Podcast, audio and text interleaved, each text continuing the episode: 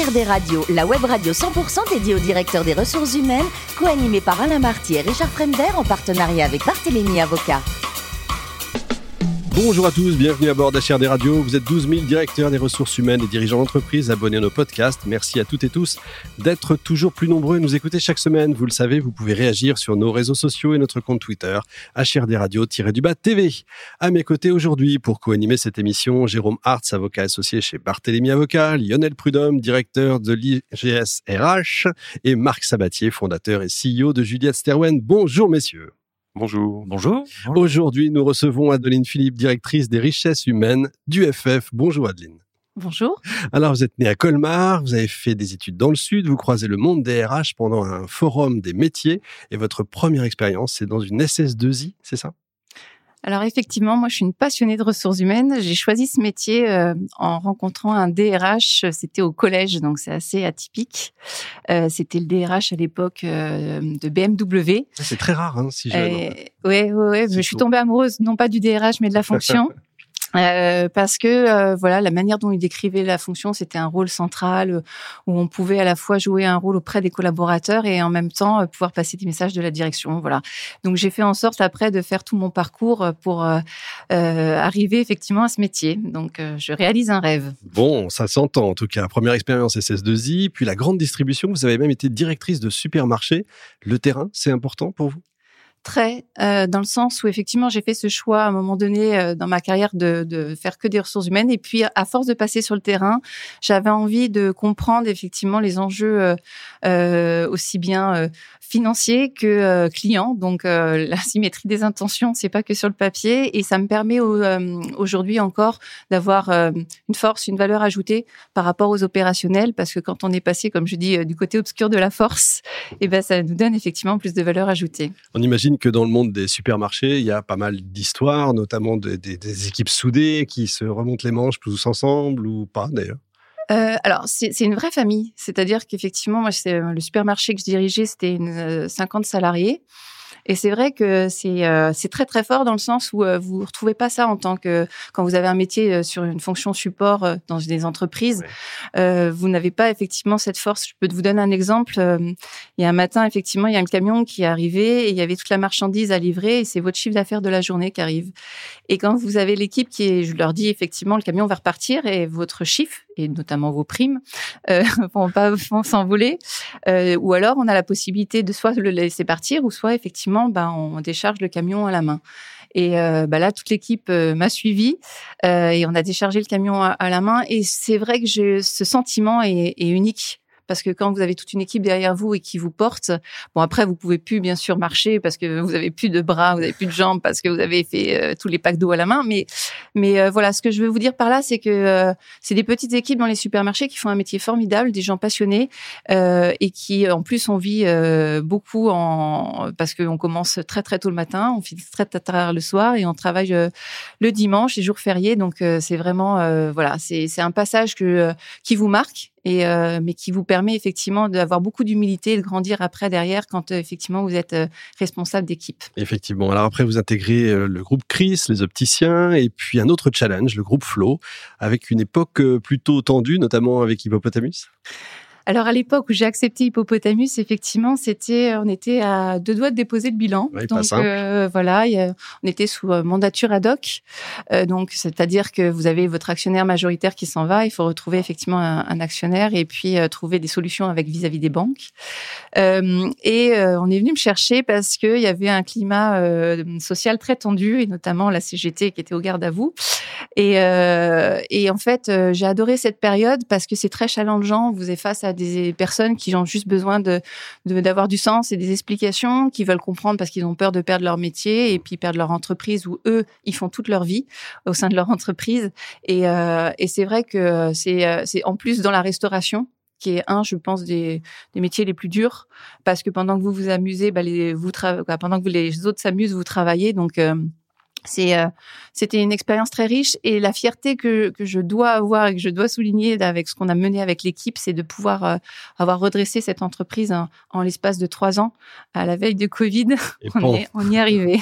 Zut alors et justement au moment du confinement, bah, vous entrez chez UFF en tant que directrice de la richesse humaine. Le titre a son importance. C'est quoi UFF alors UFF, c'est une banque de conseil en gestion de patrimoine. Euh, c'est la pionnière en fait sur ce métier. Hein. C'est une banque qui a créé ce métier. Euh, c'est-à-dire que en fait, quand vous êtes conseiller en gestion de patrimoine, on vous conseille sur euh, les moments importants de votre vie. Euh, c'est-à-dire, bah, on recherche soit de l'épargne, soit financer les études des enfants, ou effectivement, bah, pouvoir faire grandir son épargne, le, le sécuriser, et puis la transmission. Donc, euh, c'est une vraie relation de confiance et de proximité que nos salariés mettent en œuvre auprès de nos, nos clients. Donc, combien de salariés aujourd'hui?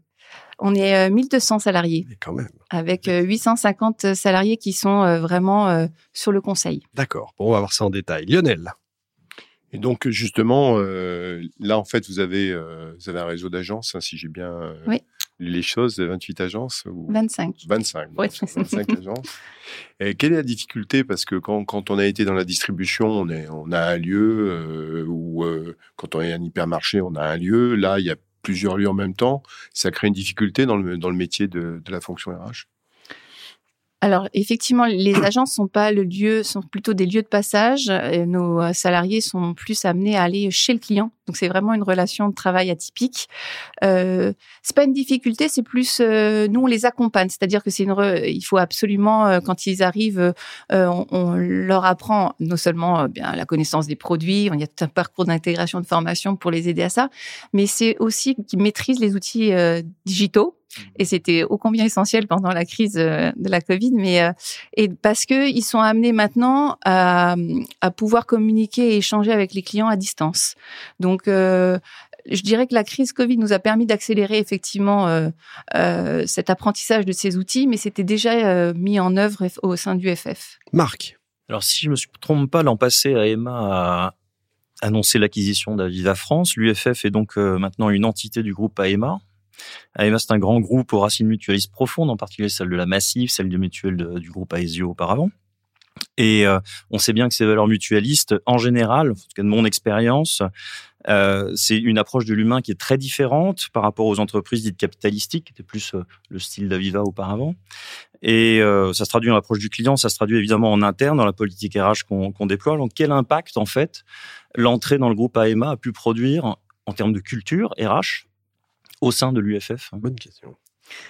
Euh, alors, un point de précision parce que c'est important. Effectivement, groupe AEMA et maintenant euh, Aviva France est devenu Abeille. Voilà, donc ça c'est un point euh, de précision.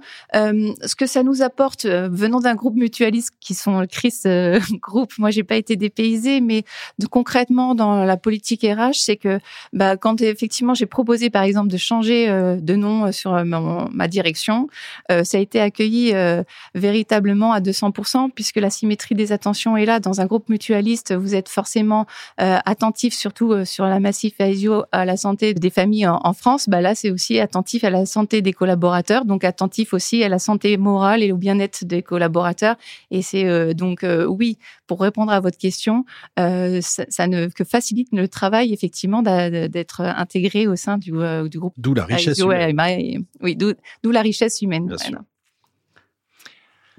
On a, on a euh, chez nous, chez Julius Sterwen, euh, beaucoup de clients dans le secteur financier et tous ont aujourd'hui un double problème. Le premier, c'est celui du recrutement, qui est partagé euh, par mm. plein d'entreprises dans plein d'industries, la plupart, mais aussi l'attractivité de ce métier de la banque et de la finance.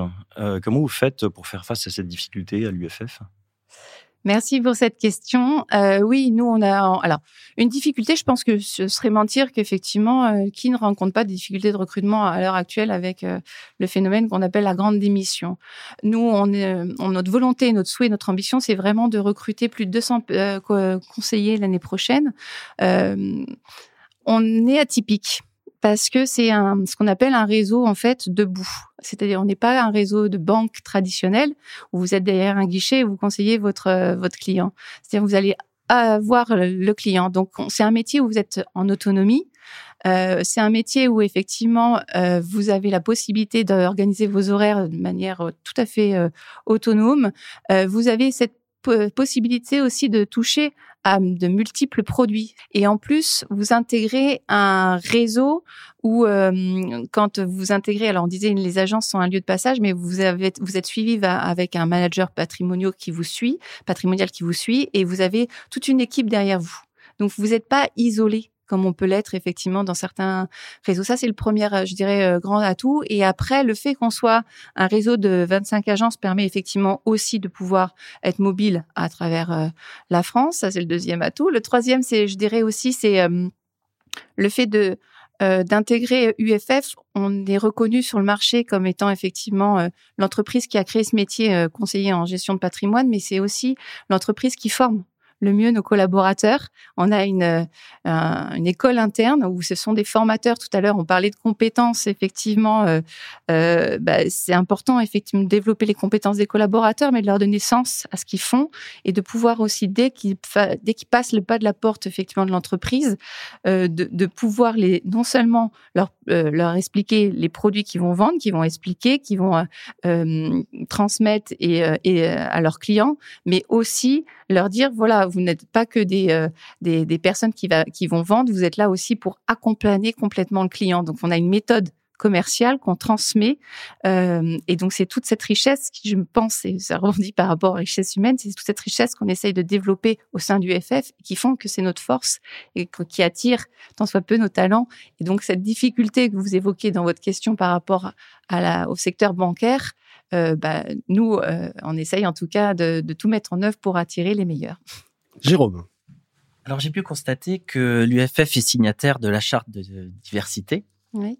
Et euh, vous avez un, un index égalité femmes-hommes euh, très performant, euh, au-delà de 90, euh, c'est, mmh. c'est un beau score. Euh, vous mettez en avant également que l'UFF met en place, par rapport à ce que vous disiez, un nouveau contrat de travail pour son réseau commercial afin de devenir l'employeur le plus attractif de son marché. C'est comme ça que c'est présenté effectivement mmh sur ce site internet. Euh, vous signez régulièrement des accords NAO et semblez, de ce que j'ai pu constater, avoir une véritable politique de rémunération. Euh, J'imagine que vous avez un dialogue social performant et dynamique. Et moi, j'ai envie de vous poser la question de savoir quel est votre secret je pense que c'est la communication, c'est la clé essentielle. Si vous voulez un bon dialogue social, c'est effectivement au-delà de, des, réunions euh, de négociation qu'on peut avoir avec euh, nos représentants du personnel, c'est euh, sincèrement s'intéresser à eux, à leur histoire et pourquoi effectivement ils sont représentants aussi du personnel, pourquoi ils sont salariés du FF. et puis au-delà de ça, c'est pour, pour bien pour bien effectivement euh, euh, j'allais dire manager l'entreprise l'accompagner les collaborateurs c'est avant tout les, les écouter. Je pense que euh, beaucoup mais dans une écoute active dans le sens où le premier CSE où je suis arrivée chez UFF ça a été des collaborateurs qui qui m'ont demandé bah madame Adeline il y a, y a beaucoup beaucoup beaucoup de choses qu'on on, sur lesquelles on est en attente et il faut euh, il faut qu'on avance. Et ça du coup moi je fais des points réguliers euh, pour euh, leur apporter effectivement ces attentes là parce que euh, encore une fois un salarié euh, j'ai une triptyque que j'utilise souvent c'est si, le salarié a plaisir à venir travailler il aura plaisir à servir son client et si on lui donne du sens à ce qu'il fait si on lui apporte effectivement des explications il sera performant. Je pense que voilà c'est plaisir sans ses performances l'un ne va pas sans l'autre Merci beaucoup, Adeline. Vous êtes formidable. Ne changez rien. Merci également à vous, Jérôme, Lionel et Marc. Fin de ce numéro d'HRD Radio. Retrouvez toute notre actualité sur nos comptes Twitter, LinkedIn et Facebook. On se donne rendez-vous jeudi prochain, 14h précise, pour une nouvelle émission. L'invité de la semaine de HRD Radio, une production B2B Radio.tv en partenariat avec Barthélémy Avocat.